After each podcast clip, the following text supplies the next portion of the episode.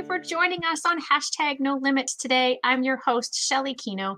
Hashtag no limits is about people that society puts limits on, but who have busted through those limits. As a former special education teacher and now as an education consultant, I see these limits being placed on students all too often. Ophelia said in Hamlet, We know what we are, but not what we may be. I believe this to be true and that there is no better example than the caterpillar turning into the butterfly. The caterpillar literally dissolves itself into cells, then reforms as a butterfly, and then the butterfly has to fight and and uh, in order to get out of the cocoon in order for its wings to be strong enough for it to fly. So obviously this is no easy task but neither is the struggle that our members of our society who face limits upon them have to go through. Boy that just sounded awful. I'm all kinds of tongue tied all of a sudden sorry about that folks um, so I want to just do a couple of business things that I often forget to do, and then I will introduce my guest to you today. So if you are watching, please let us know with the hashtag live. If you're watching the replay, tell us hashtag replay. If you have any questions, make sure to put those in the comments in the chat section, whether you're watching on Facebook or YouTube, like this or subscribe to this and share it as much as possible because these stories are only valuable if they get heard. So I need to make sure that you're sharing these as much as possible. Jessica, I so appreciate you coming on today. Thank you for joining me. Tell us a little bit about yourself. Um, I am Jessica Beaty. I currently live in Wyomissing, Pennsylvania. I say currently because we just moved here. Oh, wow. Okay. Uh, we've been here for about six months, so I still feel like it's current. Right. I was born and raised in Washington State, so complete polar opposite areas. Yeah. Different weather, different everything. Um, I am here with my children and my husband. Uh, my husband took a job over here. That's why we moved. Okay. And both my kids are autistic. My son is in first grade. Can't believe he's in first grade. um, second grade next year. Oh my goodness and he also has some struggles with ADHD. He was just diagnosed this year with a learning disability in reading and writing. And my daughter, hers is a little different than his. He, she is autistic. Uh, we're not seeing so much of the hyperactivity. Uh, we see more coming from health issues like hypotonia, low tone, other things. So they're complete polar opposite kids. And then I recently, within the last year, was diagnosed as autistic and also with ADHD um, right after my daughter was diagnosed. So it's been a busy year. Wow. Yes. Um, so just for explanation, can you because you talked about some of the health things with your daughter and you mentioned hypotonia and low tone. So can you describe what that means a little bit Sorry. Yeah, I, I used to be a waitress. Enjoy my coffee. I used to be a waitress. I say that they, uh, jokingly, I say that they train all waitresses and waiters to come and ask you how your meal is right after you've taken a bite so that you can't actually say if your meal is bad. that makes sense. That happens to us all the time. right? I know. The, the timing is uncanny. So, yeah, I'm happy to explain a little bit of the hypotonia. I'm learning it myself too. Uh, from what I understand, it is low muscle tone. It doesn't mean there's not strength in the muscle, it just means it's looser. Uh, there's different kinds of hypotonia. There's hypotonia or hypertonia. So it's either loose or stiff. Okay. and uh, there's different causes for it. It can be attached to different disorders and disabilities um, and other issues. Uh, we don't really know where my daughter's is. She's been tested often, but the struggles she had growing up was she is very floppy as a child. Uh, this happened after she was one years old. She wasn't floppy before that, and then um, she regressed a bit. She's now showing signs of delays in writing, like fine motor stuff, okay. and also speech with expression, getting things out. And she also struggles with asthma and breathing a bit. But as she's strengthened her core and gotten stronger, uh, and her muscles have been able to learn to coordinate more, uh, a lot of those things are not as significant as they were previously. So it's it's it's also a spectrum. So okay, good. That's good to know. Yeah. Um. So when you say she was floppy, um, and you you said that she has hypotonia, so her muscles are more uh, stretchy. So um, can you ex- can you describe floppy a little bit, and then can you also tell us what are possible symptoms? So if there is someone who's watching and they're like, oh, maybe that's what's going on with my child, mm-hmm. um, they would know, they would have an idea of what they're looking at. Yes. Uh, as I said, it's a spectrum, so it's different for every child. But with my daughter, I had noticed uh, when I'd hold her, we needed, she couldn't sit on her own. So she couldn't sit up like this mm-hmm. we would always have to have something behind her to support her.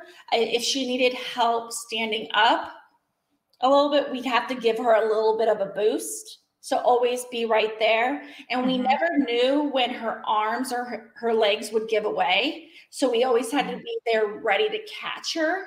Uh, every step, every movement is difficult. Uh, it's much easier for her now, but we've uh, been through a lot of therapies with her and has supported her a lot. Uh, her older brother's very mobile and pushes her to keep up. So she has that motivator. Um, like I said, uh, when she was from birth to about 13 months, it was very normal development. It had it was afterwards. So they were concerned of strokes and all that. So we've done all sure. the testing for MRIs and all that. But when it comes to hypotonia, it can also be no answer as to where it's happened. And a lot of many have very mild cases where you don't really notice. Mm-hmm. But it can be like overextension of the arms or the knees and just, you know, a little bit of balance issues. But for her, when I say floppy, it meant when I picked her up, she just leans back. So okay. the and when she goes to sit up from sitting laying down, uh, it would be hard to roll over or sit just going up to a 90 degrees. We'd always have to help her. So they call it floppy, but that doesn't really seem floppy. It just seems like you're just there and needing a little bit more help. Uh, but that's technically what they call it as a sign. Okay, no, that's great. Thank you for that definition. Um, I, I'm sure in my career as a special education teacher, I have worked with hypo and hypertonia. Um, mm-hmm. But like I said, there may be people that had no idea what that meant, and mm-hmm. so I'm mm-hmm. always trying to clarify anything um, because as and I, I, didn't say this about you at the beginning um, you are also a master iep coach like i am and that's one of the things that we talk about in special mm-hmm. education is that so often as an as a former educator myself and when I was an educator full time I would use those acronyms and I would use those words mm-hmm. that I used on a pretty regular basis maybe daily but not everybody at the table knew what that meant so um, always trying to help bring those kinds of things out and there might have been something else that you said that I was going to ask and I can't remember now so it may um, come back to you. yeah, it might. If not, then you know, if somebody doesn't know it, hopefully they will reach out to one of us and ask us to explain it or or exactly what that means. So, so um, you started off at the IEP table with your son or your daughter? With my son. With your son. Mm-hmm. And so tell us kind of what that process was like for you, because at that time you didn't know you had autism, correct? Correct. Okay. I had no idea. I did not know what really what to expect from autism. Uh, as we all grow up, we have these visions and we have we're kind of taught through the media and others around us what it looks like. So to me, it didn't, it wasn't even on my radar with him. Mm-hmm. But I am a avid researcher and reader to learn. So if there's something going on that I don't understand, I'm always researching and trying to like detail it out. So uh, for him and for my daughter, they don't, their childhood was never by, like their development was never by the book. Okay. So with my son specifically going into it without any knowledge, I didn't babysit. I wasn't really around kids. So I was thrown in completely unaware. And to me, this is to me, this is what raising kids are. Right. I've only known autism. So it's been interesting to see the other side of the spectrum for him. So for with going through it with him, he was very restricted on his um, his interests. He he would hyper focus on one thing and because I naturally did that, I was like, this is cool. I'll always know what he's interested in until right. he changes his mind and hyper focuses on something else. Because that's what I do. I had no clue. so right. he would focus on one thing and it made it easier for me. The other things I had noticed is he he made eye contact he but it was the other side. And i didn't know there was another side of this until we went in for diagnosis for him. Even with the iep and stuff he didn't qualify the first time we went in. Uh, they didn't really see what i was seeing because he was so social. He mm-hmm. loved people. He looked you in the eye when he spoke to you he spoke to you like that right and but it was the other side where he, I used to call it taking pictures with his eyes. So he would just sit and stare at you, take a, and like he's taking a picture so that he could memorize all your features. Wow. And uh-huh. it, it was really cute and it was really kind of silly, but it was one of those things where it was like, I don't know if that's normal, but it, doesn't bother me one bit. Like that's just him. Sure. And so that was one of the big things. The other biggest thing we had was uh, behaviors that came from sensory issues. He could hear like a small pin drop in the corner and mm-hmm. just scream bloody murder like someone was kidnapping him. Right. And so that was very intense raising a child that all of a sudden was panicking and you're like looking around trying to figure out what happened. And it sure. as easy as something a, a, grain of dust move and it was just painful for him and he wow. couldn't express it to me. So those were kind of the early stuff we saw with him. The things that uh, he he was very eager to learn he was very developmentally ahead. He walked early, he ran early, he uh, spoke fine. He didn't have much of a speech disorder. Uh, sounds were difficult, but he could communicate. He couldn't answer questions. And he would say the same word when he's introducing himself to someone, where he would just go like bear and show his bear to somebody.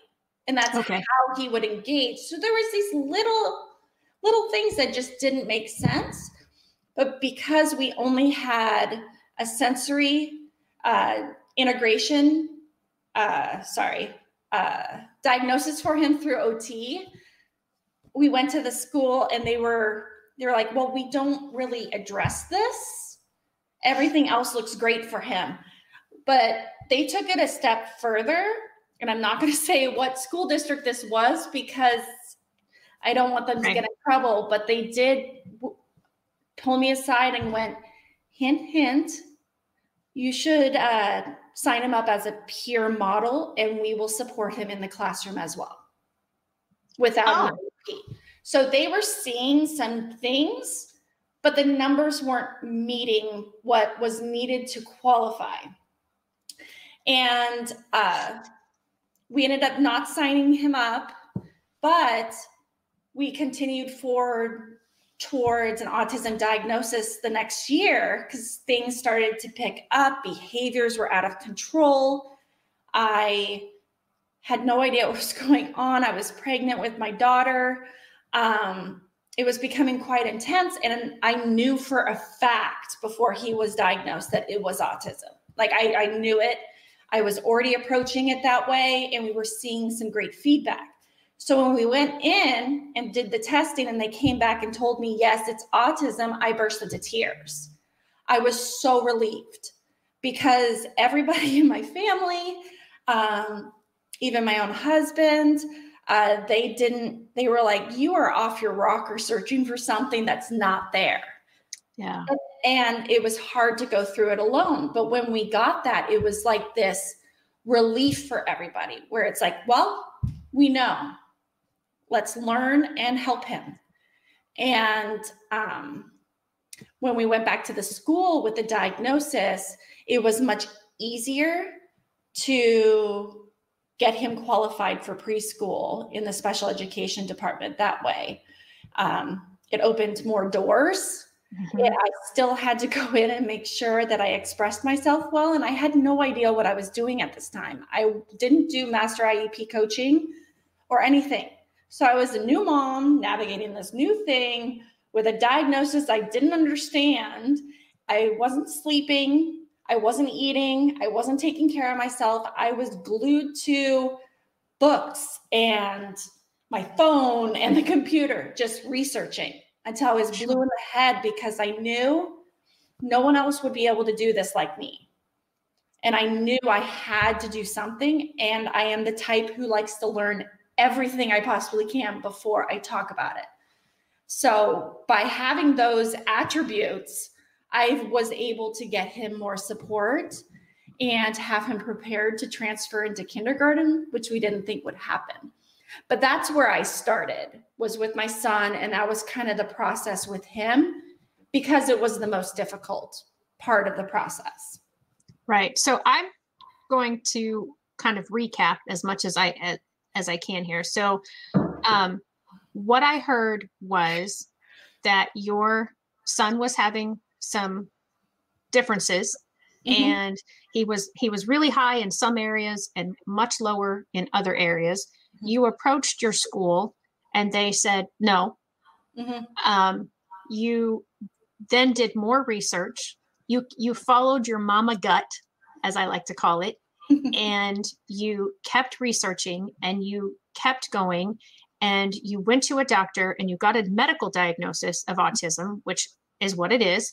Mm-hmm. You took that back to the school and you weren't automatically given an IEP. Mm-hmm. You had to continue to discuss with them and mm-hmm. show them data and and you know and that was in the form of look at these behaviors look at this, look at that. Mm-hmm. Um, and so I, I just I want to encourage that mom or dad that is watching this right now and they're thinking, wow, you know, this doesn't come easy for other people. Mm-mm. I thought it was just me. Um, because I hear that, and I'm sure you've heard that too as a master IEP coach, or even I before you that too. Yeah, you know that there that no one else is going through this. No one else will understand this you went through it with your family and friends. You said they told you that you know you were off your rocker. Why would you even think this? And so it is very isolating to to trust yourself. So i want to encourage any parents that are watching who are in similar situations it might not be easy but it will be worth it. Mm-hmm. and whether your child is determined to have a disability or not having a definitive answer will give you some peace Mm-hmm. So keep keep going, no matter what you're being told. If you feel that you're not being told correctly, keep asking. Mm-hmm. Ask other people. Keep researching, um, because that's exactly what Jessica had done for her son. Now, I also want to note that we've only spoken about your son mm-hmm. specifically. I mean, you talked about, you know, that from TV and movies, what you saw there didn't necessarily line up with the same things that you were seeing in your son mm-hmm. but you like something's something's there. Something isn't as everybody, you know, expects it to be. Yeah. Um, and I think that's a, a such a big point is, and I know that people within the world of autism say this all the time. When you've met one person with autism, you've met one person with autism mm-hmm. because all the attributes and how everything manifests in each individual that is diagnosed with autism is different. There, mm-hmm. I mean, there there are some overreaching patterns, but the fact that you know when you're going to talk about your daughter, there's your. I mean, you mentioned that before, how very yeah. different they are. Then when you talk about yourself, there's going to be differences there. And mm-hmm. I also want to speak to the educators that are watching that we have to be very aware because Jessica's son was tested, but his mm-hmm. numbers weren't all there. Mm-hmm. We need to be cognizant of not just what's on the piece of paper that we're filling out or mm-hmm. the pieces of paper that we're filling out um, when we're determining if a child is a child with autism in the school setting and how it affects them in the school setting. Mm-hmm. So, did I kind of cover everything that you said in regards to your son? Yes, I think you summarized it better than I do. I'm a talker. so. no, no, because we need we need the details, and yeah. I just I just wanted to reiterate some points um, because there were things that you said that I mm-hmm. kind of worded them a little bit differently to hopefully hit home with everybody as much as possible. So so you were able to get your show into kindergarten. You said just before we went on the air. Um, so has that transition since you got him in been better? And and I mean not better because you didn't have anything to compare it to, but been a little more like what you want for him. Yes. Uh, so he's in first grade now. Um, that we're here in Pennsylvania. Before COVID, he was a kindergartner, so he missed half of his kindergarten year. Uh, when we were able to get into kindergarten, like he was in a gen ed classroom, uh, I didn't understand really what transitioning from preschool special education to school age meant. Again, I'd never done any trainings, nothing. And I he was struggling. He was struggling. We were getting called about behaviors. Uh, he didn't have a behavioral plan. I didn't know what that was. I never knew to even ask for one. Um, no one volunteered any information to me. And I knew from the get go, after all my research, that there has to be an easier way to do this. I I need to know more. How am I supposed to support my child when no one is telling me what to do?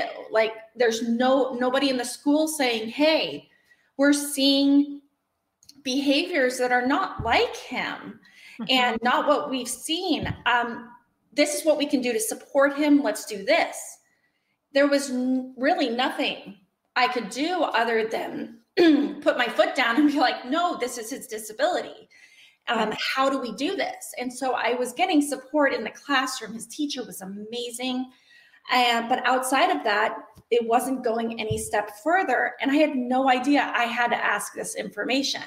So, as a parent going in and just, you know, you think the school's going to do it for you. Right. Um, I learned quickly that even my concerns about his reading I brought it up on numerous occasions. I couldn't even get general education support. They wouldn't move it forward. They're like, he's in kindergarten, don't worry about it, he'll catch up. I'm like, nah. What? Okay, so we're gonna wait even more. Uh, so it was about October of that year, of his kindergarten year, a year from this last October, and I found Catherine Whitcher, Master IEP coach, network and I jumped on it. And it was after I got through uh, the graduation class, I learned about a functional behavioral assessment. I had requested it.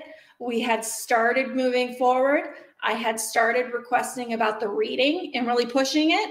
And then COVID happened. So we were dead stopped for this last year until we moved to Pennsylvania in September of 2020. And then we were able to move the ball forward for him, but they had to reassess. So we had to start sure. over. So we didn't get him actually started with programming um, until January of this year. Oh, and, wow. But, okay. But we were really spoiled. And I feel by the knowledge that I've attained for myself and my ability to grow and asking questions, I was able to get support for my son prior to an actual the documentation of what he needed so we could work things out and he's doing amazing right now. Oh, he's that's reading, awesome. Or he's reading some things, he's starting to sound things out, he's becoming more confident. I haven't heard him call himself stupid in about a month. Um, he hasn't said, I can't do it, but he will say, This is just hard. We'll show him. He'll get through it and go, oh, That was just so easy. I am that's so awesome. Smart. So we've seen a huge turn, and he is really in an amazing environment right now. That's fabulous. I love to hear those kinds of stories. Mm-hmm. So now you have progressed with your son and you've gone through all the hoops. So now you know exactly what to do, right? You know all the steps to take, you know all the questions to ask. Um, you're laughing, and you can tell that I'm not serious when I'm asking this question as well. Um, so, what happened with your daughter's situation? Uh, her was hers is different. Um, it's definitely taught me different things because her delays are more I, you can see it more physical. You can hear it in the sounds. Uh, but nobody believed she was autistic. I she was deferred for three years. So deferred means I take her into the autism center. They do the testing and they say, we don't see it but we see some things that are uh, con- you know kind of flags. So we're just gonna we're gonna flag her for a year and retest her in a year. Oh. And so we did that three years in a row. And it was our our final one that we got deferred was right before COVID happened, and I was floored. I usually go in very easygoing and nice. I left that literally screaming at everybody there in a very nice way, but I was like, no, because they didn't give her a correct evaluation. They predetermined because she was a girl. Because she was a girl, uh-huh. she didn't have behaviors like my son, no outward. She was very compliant uh-huh. She followed. She was very quiet and appeasing, uh, but she was nonverbal. Um, but she would still follow directions and dip. There's no way she could be autistic. So they had predetermined prior. I knew that the, what they were doing, and it made me so angry for her. I I lost it in a very professional way. You can, you know, but I mm-hmm. told them that they didn't do a quality exam and this was inappropriate for her. I'm getting a second opinion. So I got my second opinion. During COVID, we did online testing and it ended up being the best experience of our life. And that's why I do talk to a lot of people who do testing is teletherapy and tele I think it's health however they whatever they call it for testing can be remarkable for kids that mask really, really, really well in public, but lose it at home because you're bringing the camera to them uh-huh. at home. She doesn't like Zoom. She doesn't like people watching her. She doesn't like any of that. So they were able to see things that wouldn't have been seen if we were in the office. They got to see how she played with little details because I could zoom it in mm-hmm. and just discussing different things. And their, their report was identical to her reports that were taken three years consistently. And she received the diagnosis, no question.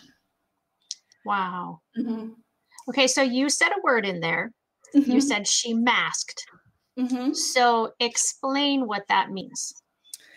So masking is not a conscious thing. Many people do. Uh, it is, I will try to explain it as best as I can. It's different for everybody. Uh, it's where you you're at home, you're in your comfort place, you're able to do whatever kooky little things that make you happy, and you're able to just be yourself at home. Mm-hmm. Behind hiding from everybody else, you're able to do the things that make you you. But when you go out into public or you go to school or you go to the store, um, you put on you put on like a different skin a different skin to yourself.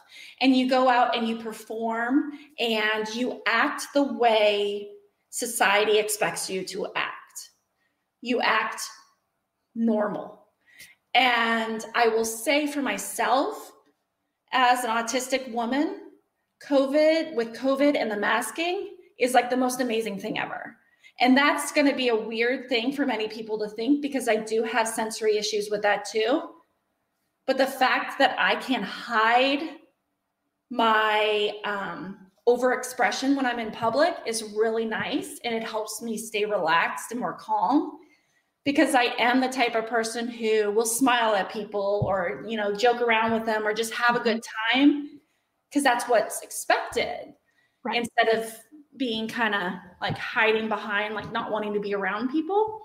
So that's kind of an example of what masking is. It's basically you have two people. You have you, and then you have the you others just expect you to be, if that makes sure. sense. No, that makes perfect sense. And that I think that was a great explanation.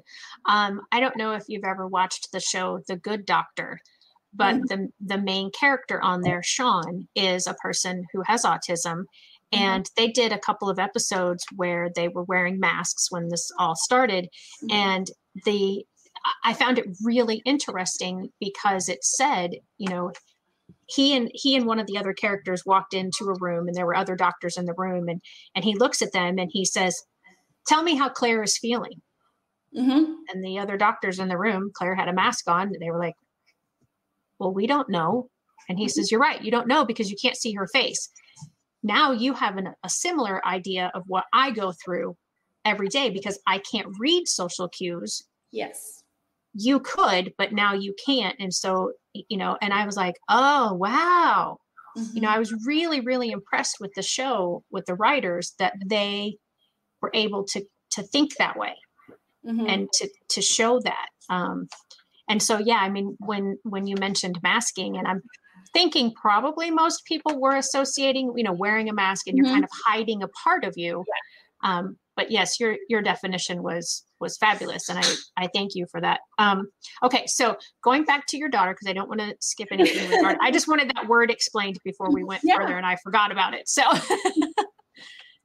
so tell us more about your daughter and her and the experiences there yeah, um, her experience at the IEP table was a little easier, mainly because I I already went through all these things with my son. Um, the hardest was getting her actually diagnosed, and I knew that was going to be a problem because girls are underdiagnosed because they many don't portray the typical restrictive. I mean, if you look at the criteria, most autistic people who are diagnosed don't fully fit that criteria. You can be autistic and not be repetitive. You can be autistic and not line things up. You can be autistic and not outwardly stim. Stimming is different movements, rocking back and forth, or verbal, or, you know, whistling, or even things that you wouldn't know, blinking um, that help you relax um, that are ex, you know, you, you expect to see it, but many don't. And she was very much the don't. She didn't have the behaviors. So typically, you don't see a lot of the kids who don't have behaviors in special education preschools, that's usually kind of an easy way to get in there because they can get the support they need behaviorally, because other preschools aren't going to welcome that. Right. Um, but with her, the diagnosis was the hardest and the most exhausting for me because I knew, I knew for two and a half years, I knew from the moment she regressed at um, 14 months old uh, that something was different. And it was my first experience with regression. So I have my son who had normal development all throughout his life, and he's autistic. And then I had my daughter who had normal development and then regressed completely. And um, that was the hardest for me because I didn't, you know, you see this child who right. you didn't expect that and then all of a sudden she can't move her whole left side of her body because of other neurological things that have happened. And we can't figure out what you know pinpoint what may have health wise caused it. Right. Um, and we may never have answers for that but we are able to figure out how to support her so um, hers was more emotionally taxing because of her medical it wasn't so much um, the other aspects of it. It was just her medical, like she was in and out of the hospital. Uh, she was deathly ill from not being able to cough or um, get her secretions out. So she had chronic pneumonias, recurrent pneumonias. She was um, hospitalized for infections, for dehydration, and um, it was right before COVID, 2019, Christmas Eve, technically Christmas morning at one or two in the morning. She started screaming bloody murder and she couldn't breathe. She rolled out of her bed. She was on a floor mattress and she had a fever of 104. She couldn't move. Oh so goodness. she was screaming. Um, so we rushed her to the hospital and she almost died. So, um, that really pushed us a little further into figuring out how to support her. And when I say her IEP was different and her, our um, communication with the school was different, was because his school she was born right right around the time he started in the fall. Mm-hmm. So she was a baby, and uh, they watched this. They watched her regress. Okay. They watched everything. They had they found me crying after dropping him off.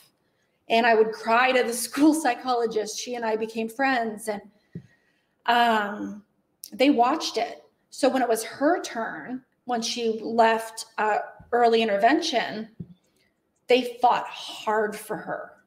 She wasn't going to qualify at all um, wow. for services. Uh, her speech wasn't quite there, even though she couldn't talk. Um, her fine motor wasn't quite there. Like you have to meet a certain thing, and it's like, gosh, it's beyond the paper. Right. And they were like, it's beyond the paper. We just need little more information. So they dug into every tool they had. And the school psychologist even said, I will go up there and fight for her until they say yes. She needs it. I've watched it. Wow. So our experience with her was much easier because we had a relationship. We had they they watched it. And I feel like these people were superhuman because they didn't have to do that. They didn't have to love her. They didn't have to love my son they didn't have to care for, her. but they liked me. There was something about me that they loved too. Um, I'm not angry. I don't go in yelling at people. I don't go in demanding things. I ask really tough questions and then we work together to find the answer or some sort of response. And I think through that, they were just like, we can't just let this girl go. Yeah. Her mom needs help too. And so when I say it was a little easier, it has been. Uh, the transition to Pennsylvania was more difficult for my daughter, though, with her IEP. So my son's was really easy. Really simple. Hers was trying to find the right uh, placement for her.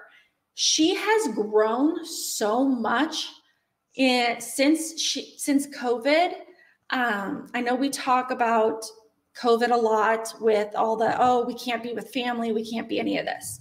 I will preface I haven't seen my family, friends, or my parents or anybody since December of 2019. So when I say it's hard, it's hard. Um, when others say it's hard and they've seen family or friends, it's a little, it kind of hits. Yeah. Um, but this has been the best for her because she's finally well. For the first time, we've had her well for a year. No pneumonias, no sickness, nothing. Her hypotonia is, she's, we're strengthening it. We have the right um, treatments for her medicine wise, medically. And she's able to grow the strength she needs to keep herself healthy uh, she's run. We've gotten her. She's now running. She'll run. She just she just learned to ride a scooter. Like she's riding a scooter around, and now she can keep up with her brother. And we're gonna get her into swim lessons because she's a water kid, and she's done gymnastics and she's doing karate with her brother. It's so cute watching her though. She can't like do the kicks and stuff. It's really right. adorable. but, um, she's speaking. She started speaking and now she yesterday she just sounded out mom for me this is a bracelet bracelet she, she said mom and i was like what uh, and she's in ot and she's she started coloring for the first time very small she fatigues fast but she's getting really into things and for us the hard part was and the amazing part too was she she's been growing and progressing so quickly. Her IEP team and me can't even keep up with her. We're constantly like, okay, now back to the drawing board. Awesome. Like, this isn't working. This isn't working because we need more. She needs she's her her mind is ready for the independence. She's cognitively so aware. She's brilliant. And that's where I, I can see kind of the difference. When you see a child who can't communicate to you you many automatically think they're they're not all there. They can't understand what you say. They know what you're saying. No yeah. matter what where they are they know what they're saying. And she has an expressive language disorder. So she knows all this stuff she can't share it her hands because the hypotonia can't share it her but her language because of the hypotonia and um, can't share it. It's just starting to come in. And so her IEP team has been amazing with jumping the hoops and running around with me. And we just went through our third place, our third placement recently. And she'll go into kindergarten next year. It's and that'll be her fourth in a year. Like it's just amazing how much she grows. And so when I say it was more, it was more difficult because I hadn't dealt with a situation like this. Right. I never heard of a, I, I, a child moving so quickly like this. Right. And it's been phenomenal to watch, but it's definitely um, made me learn things I didn't think I needed to learn a lot quicker in order to support this growth for her. And everyone around her has been so supportive. That's awesome. That's so awesome. And and there's there was so much that you you said in there, and there's uh, a couple a couple things that I really wanted to pull out. Um, you changed the IEP frequently. Mm-hmm. I want anybody to watch who's watching this, whether you're an educator or a parent, the IEP is a fluid document. Mm-hmm. It does not, it's not a once and then done for a year. It yeah. can be if that's appropriate. Mm-hmm. But if that's not appropriate, if there's a need for a change, call the meeting, change the placement, change a goal, uh, mm-hmm. uh, change the services, whatever needs to be changed. Mm-hmm. And the reason that we can do that is the other thing that you said that it is very individualized you know not every student is going to need four different placements in a year because they're not going to fluctuate either up or down that much. Mm-mm. But because the individualized education plan or program is individualized, if that needs to happen, that can and it's and it's you know definitely an option that can happen and i do want to read a couple of comments that have posted um, yeah. from e calhoun says our 11 year old son normally masks in public when he mm-hmm. takes exams during virtual school he loses it even though he has studied how do we teach him to slow down? Do you have any self-soothing tech self self-soothing techniques? That's a tough word. I would struggle with that. yeah, it's the yeah. And then the follow-up was thank you, Jessica, for sharing your experiences. Your definition of masks really hit home. Thank you so much. So do you have any tips or things that you have used for your child as far as self-soothing? Say that 10 times fast. Right, right. Um, yeah. I can be honest and say I, I may not. I don't, my son's not at that age where he's taking tests. We always, I worked, one of the things I did for virtual was one of the reasons we moved to Pennsylvania so early, um, so quickly, actually, not early, but quickly when my husband took the job, was they were uh, on hybrid. So we could get him in. So what I had worked out with the team was all of his exam, like spelling tests or math tests, would be done at school with somebody, not on the computer, because the computer was completely overwhelming. So there are a few things that I've seen other, for other families have helped, and with my own son and with myself, uh, turning the camera off. So I discussed with the team what my son's were needs were and I expressed that during these moments the camera is very distracting. During transitions when the teacher's trying to get things done or moving on or maybe there's a gap where the kids are kind of sitting there waiting for the next thing, he gets overwhelmed because of the chitter chatter. Mm. He can't figure out where it's coming from and he's trying to figure out who it is and he's not sure. So for me, I found for my kids that trying to find a place where they don't have to do testing online, I find the screens very hard because of the the light mm-hmm. on it. Uh, you can dim on your screen the light a bit. Uh, for my son, what helps him focus is turning the lights off in the room. So it's just the screen and then all the other lights are off. Um, I, I don't have anything more that I can think of off the top of my head, but those are the few things that have helped us when we're my when my kids get overwhelmed. And there's a couple things that I would add to that. Um, deep breathing. So have your son breathe in through his nose like he's smelling a flower to the count of four, hold it for four seconds, and then blow it out through his mouth like he's blowing out a candle, mm-hmm. counting that same four again, and have him repeat that several times. Um, there's also just that reminder of yes, it's a test, but you know, everybody all, all, the weight of the world is not on that one test. It's mm-hmm. okay if you have a bad test, if you get a bad score. Um, there's a great website called GoZen, G O Z E N dot com. It's with Renee Jain, and she does a tremendous amount of work with anxiety. And she has tons of tips that she offers for free. Uh, she has these, um, I think she calls them anxiety cards uh, I don't remember if those were free or if I purchased those for some students a few years back, but mm-hmm. they are wonderful. They talk about, you know, the fact that, um, you know, Michael Jordan, the greatest basketball player ever, how many shots he missed compared to how many mm-hmm. shots he made. I'm going to write that one down too. Um, you know, the any any pro whatever athlete you find, you know, oftentimes has just as many negatives but they're only known for their positives so we don't know about the negatives you know like uh, I, am in i'm a st louis cardinals fan and so mark mcgwire back in the 1990s when he broke the home run record. Um, he had like, I don't know, twice as many strikeouts as home runs, but we never heard about the strikeouts. Mm-hmm. You know, so knowing that it's okay to make mistakes and that everybody makes mistakes and we just keep practicing.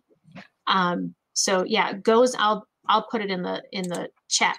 So we have about 10 minutes. I want to make sure to get to your stories okay. about you because um, now you've gone through at this point in your life, you've gone through two children that you um, have found that have autism. Mm-hmm. And I I'm guessing at some point you're like, you know, there's a lot of things that my kids do that I do. Mm-hmm. Is that is that kind of what led you down that road to get yourself tested? Yes, I noticed it as early with my son. His sensory things, just different ways he responded. A lot of people would comment how in tune I am with my children, but it's not like in I, I can't it's hard to explain what they were really saying, but it was beyond just observing and noticing. It was literally like I was them. And I was able to respond to them in a fashion where I told, I understood what they were feeling. Mm-hmm. I, I can express it. I could communicate it to the therapists. I can, I can communicate it to the school. This is what he's feeling or she's feeling during this moment. And this is what has helped. This is what we've tried, and this isn't helping. So when we went through those things with both kids, it was my daughter that really solidified it and started the conversation with my own parents was my mom kept saying, She is identical to you. We talked about my development a lot, and I I didn't get into speech therapy until I was six ish. Mm-hmm. Between four and six, I would I didn't speak well. Who would have thought? Now I That's kind of the joke in the family. She just uh-huh. doesn't stop. And um I had other struggles growing up with learning and remembering. Memorization is not my thing. I can study, study, study, study something. And if I'm not interested, like it's not my thing, I can't take a test for the life of me. I have such horrible test anxiety that I basically I have such a hard time even showing up. So school and college was very difficult, and especially being undiagnosed for anything. But that didn't stop my parents. Um, they I was evaluated many, many, many times, but oh, nobody okay. ever brought autism up. Oh, gotcha. Okay. Learning disabilities. Uh, it's funny looking back. I have all the paperwork in my closet, which helped me eventually get diagnosed. Many adults don't get diagnosed because they don't have um, a living parent that can talk about their development or the parent's not open to talking about development or there's no information about childhood. My mom saved every piece of paper.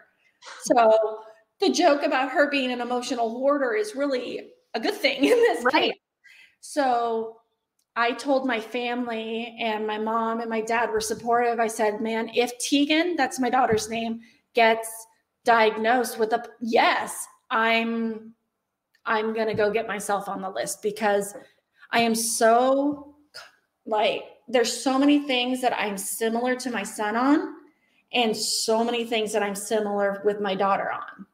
And I am able to engage and approach them in a fashion that I don't know how I do it. Everyone's asking me how you do it. I want to do it too. I was like, I don't know. It's just me. Right. It's just me. It's like a sixth, a sixth sense. There's that hard one for you. Right. but um I still struggle. I uh I struggle very much with public speaking, even though I'm here. Um, I will work myself up to a point where it's like, I need to cancel. I don't want to do it. I don't want to do it. And I'm just, I've been in therapy long enough to um, get those things out of my mind. But I, by getting my diagnosis and trying to support my children, I'm learning how to support myself and love myself more. Because that's the one thing many people don't realize is yes, our kids are getting these diagnoses very young now. And it's fantastic. Early intervention, let's push this. It's so easy to just look on a piece of paper that says they're autistic or ADHD or um, emotionally defiant or these sort of things. Oh, it's on the paper. Okay. And then it defines them for the rest of their lives. Many parents are scared of that and they will not get their kids the support they need based off the fear of the label. This label that ends up defining their child's future, their employment op- opportunities, their education, college, anything. It's and so that's one of the things I'm really working with is trying to change that for my kids, for other kids, for that because that's what you know my own parents had that fear. It was a generation it was a generation thing. And right. no other doctors brought it up. I didn't have I didn't outwardly show these things, but you look back on my development and the things that I struggled with um, were very, very autistic. Um, things like socially, my mom keeps telling me about this story of this little girl who just wanted to play with me so badly. She would leave school in tears because I never showed that I wanted to play. I would be next to her um, but I never engaged. I never would talk. I mean, I I, I struggled with expressive language at that time, but um, I didn't know how to, and I would rather play by myself than play with somebody else. And so the the wonderful thing is the parent brought it up to my mom and was just like, um, she doesn't think Jess likes her. And my mom's like, oh my goodness. And so we ended up starting play dates and I got more comfortable, but that's how it's always been. Um, right. I've always struggled internally socially. I am very uh, perfectionistic when it comes to things. I I look very you know, I'm approachable, but I I study social interactions. I'll study it and observe. And then I come home and I psychoanalyze every little conversation. I'll do that after this, you know, think about all the things I should have said or maybe I shouldn't have said. Um, that's just part of the whole process. It's it's very internal. Mm-hmm. So our kids may be looking like they're doing amazing, and they are. And there's an internal struggle that's very hard to express for many of us because we don't want to look weak or different or even we ha- we already have this label and people already look at us a different way and they already judge us for a different movement or a way we speak or how we socialize. So if we said I'm struggling with this. Like, this is really hard for me. They, you don't want to put a spotlight on it. You're right. already on a spotlight. Right. So, um, and I, I think, um, I hope that helps answer that question. I yeah, it does. And I, to, yeah. And, um, E, you're welcome. Um, e wrote and said uh, they appreciate the suggestions. Thank you. Um, mm-hmm. the reason that I reached out to you is because you had posted on your Instagram account and I want to make sure before we before we yeah. close here that, that anybody that wants to follow you can finds out how to do that. Um, but you had posted a picture of you going like this, and you said it was something along the lines of how I feel when somebody finds out I have autism and that I'm married and have kids and have a normal normal life, whatever normal is. Um, and I thought, yeah, you know and and everything that you just described is mm-hmm. i'm sure what led to that to that post. Um, and then noted as an inspiration to parents and it gives them hope for their kids futures. And i'm like and i had i had a parent say because you're married because you have friends i have hope that my child will eventually have that too. And i'm like what if your child doesn't that's not important to them. Like, what's right. but that led to it. I, I think I had 10 people say, You're so inspiring. And I'm like, oh my God, if I didn't tell you I was autistic, would I be inspiring? So right. that's led to that. yeah. Yeah. So it's kind of like a double edged sword because, yeah, you mean you, yeah, I'm just going to leave it at that. I think people can figure figure out what I what I mean. Um, so E then says, um, you mentioned memorization did not work for topics you're not interested in. Can you give a specific example in high school and college for how you handled that? Filtering and social cues are problems. Yes. Um, I I had a few tutors. Um, what helped me was I um, when I was in college. I don't want to date myself too much. I mean, it's not much to date, but there wasn't voice to text. There wasn't. We had a word. We had Word that we could mm-hmm. type, and we had paper and pencil. So I found that I learned better when I sit in the classroom with paper and pencil taking notes than I do trying to type it on a computer because I get distracted by the internet, other things that could be more interesting. But I find taking little notes, listening really helpful. So I would, um, hearing it, writing my notes, and then going back and reading the text was really helpful. Um, I can say that if maybe I had a diagnosis or an understanding of myself better, I may have better ideas of what helped me. I was very down on myself. I actually felt stupid and worthless and really had no real reason being in college. That's my what I felt about myself because I struggled so much. Sure. And I even was assessed in college for a learning disability and they, I, they didn't find anything um, because I did, and I showed my mom, I go, yeah, because I prepped for that. I was ready. I, I, mm-hmm. I ate my Wheaties and I showed up. I masked it where I showed up like the perfect student. Um, so I feel like if I had known myself a little better and I had more confidence in myself, maybe I would have been able to figure out strategies that helped me. I think my best advice is um, especially colleges, is they do have a disability uh, office and they do provide support. So I was able to take tests that were proctored with no no time limits. Um, I was able to be given notes. I had a tutor, and that helped me learn.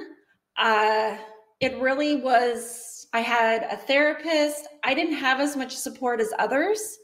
Uh, I just had grit and resiliency and the want to finish this. And I did what I could do. I surrounded myself with, um, well, my mom, I'm taking credit for this, but my mom really advocated for me. And I was able to take a lesser workload. So I take one to two classes instead of a full load. And um, that was very beneficial. It really comes down to self advocacy, um, really pushing hard to help your kids learn about themselves and be able to express it themselves. That's what I I never had that. I didn't I don't I'm only able to express myself now is because I learned through my children at 36 years old. Wow. So um, I I wish I could have done that for myself. And I know for myself, knowing this, whether my child, my children had diagnoses or not, that is something that I would make sure that they knew how to understand themselves internally, what their needs were, and then be able to express it in a way that somebody else could understand. And if they have a hard time with that, letting somebody know I really have a hard time with this. I, I am struggling with this. I am I'm having a hard time telling you why because it makes me anxious. Anytime yeah. that I would um, have to approach somebody for somebody something, ask a question, make a phone call, I'd have a complete panic attack and couldn't do it. I'm still working through it to, to this day because I didn't have nobody knew how to help me. they did right. the best they could. So pushing self advocacy, asking for help, finding the resources. There's much more out there. And if you're having a hard time finding resources, reach out to the local nonprofits and um, just keep searching, keep pushing for it. Right. And if you're in a rural area and you're having a problem, you know, finding any local resources, because some rural areas don't have as much, obviously, as some of the, the cities do, reach out to myself, reach out to Jessica. We're going to share in just a minute how you can follow her on Instagram and find her on Facebook and whatever other ways that she has that she can uh, let you know where she is and how you can get in contact with her. Um, E. Calhoun says, Thank you so much. I'm thinking about the future because I doubted college would be an option for our son. And um, college doesn't have to look like you go to a place, you live there for four, how many years, and you take, you know, five or six classes every semester. Um, college can look very different. Um, mm-hmm. and especially now i mean i you know i've told other families when they were worried about their uh, son going to college that um, you know he didn't do well in an environment with a lot of people and i was like you know what there'll be you know there's there's online college well this was before covid um, and now there's even more virtual yeah. and online options but in this case it sounds like that wouldn't be the better option for you but as jessica said you know maybe your child can take just one or two classes a semester mm-hmm. you know there we have to get beyond thinking well this is the way society says it's done and this is how it should be done mm-hmm. um, again we want to think about it's an individual law it's i mean it's a law for individuals. Um, mm-hmm. it's not you know we have it's not this is what society needs to do. It's what is appropriate for this individual. Yeah so definitely be yeah it's it's awesome first and foremost that you're thinking about the future Mm-hmm. Um, if you have an IEP for your child um, and you don't have something along those lines in your parent concerns section, again, reach out to myself or Jessica, and we will be happy to help you write a parent input statement or a parent input letter to make sure that your IEP team knows how you're feeling and what you're thinking about. Um, Jessica, we've actually gone over the normal amount of time which is it's fine. It's it's i love it um, because you have given so much helpful information and i mean all the steps that you talked about with your son with your daughter with yourself um, i really feel that that gave a great idea and a completely probably new perspective of like i said you know oh autistic autism looks like this Mm-hmm. And it doesn't. I do really feel that every person that I speak to that is either a person themselves with autism or they have a loved one who has autism, it's not the same. Mm-hmm. And they often, and um, there's a story in my book. Um, for those that don't know, I've written a book, Those Who Can't Teach, and it's stories of families who were told they can't. Um, and it, people with autism are in the book, people with um, specific learning disabilities, um, and there's other things in there, but they're all true stories. And when I mm-hmm. interviewed them for their stories, one of the families that's in there said, I didn't think that my child had autism because I was thinking autism, Rain Man. You know, again, going back to the movie and, you know, the, the movies and television and those repetitive types of, of um, behaviors. And, and the mom said too, even to this day, my child, if you fill out that yes no questionnaire, doesn't show on paper that he has autism. Mm-hmm. So we need to, you know, we need to be aware of that, whether we're educators, whether we're parents, whether we're medical professionals. Mm-hmm. there's more than the piece of paper and the masking behaviors. Um, you know, we have to we have to convince our kids um, or our, our adults if they're going in to be tested not to mask your behaviors because you want to. You are uniquely you for a reason, you help make the world a beautiful place. And if you hide who you are, then you're hiding some of that beauty away from the rest of the world. Oh, that's beautiful. oh, well, it's how I feel. Um, so I, you know, I encourage you, you know, not to mask anymore and to share your your beauty with everybody. So Jessica, really quickly, um, how can people find you? How can they keep up with you? Yeah. Um, My I have a website in the works. I started okay. it over, so I'm not going to give that out. Uh, but you can find me on Instagram. Uh, it's at Jessica Beaty, first last name, then an underscore advocate. And then on Facebook, uh, you can find my business page. It's Jessica Beaty, uh, but the handle is at Jessica Beaty Advocate without an underscore on it. Okay. All right. So that um, I put in at Jessica Beaty underscore advocate, but forgot to put that that was Instagram. So if anybody's watching, that's the Instagram one. The Facebook one is at Jessica Beaty um, am I saying your last name right? I feel like I'm not saying it right. Okay.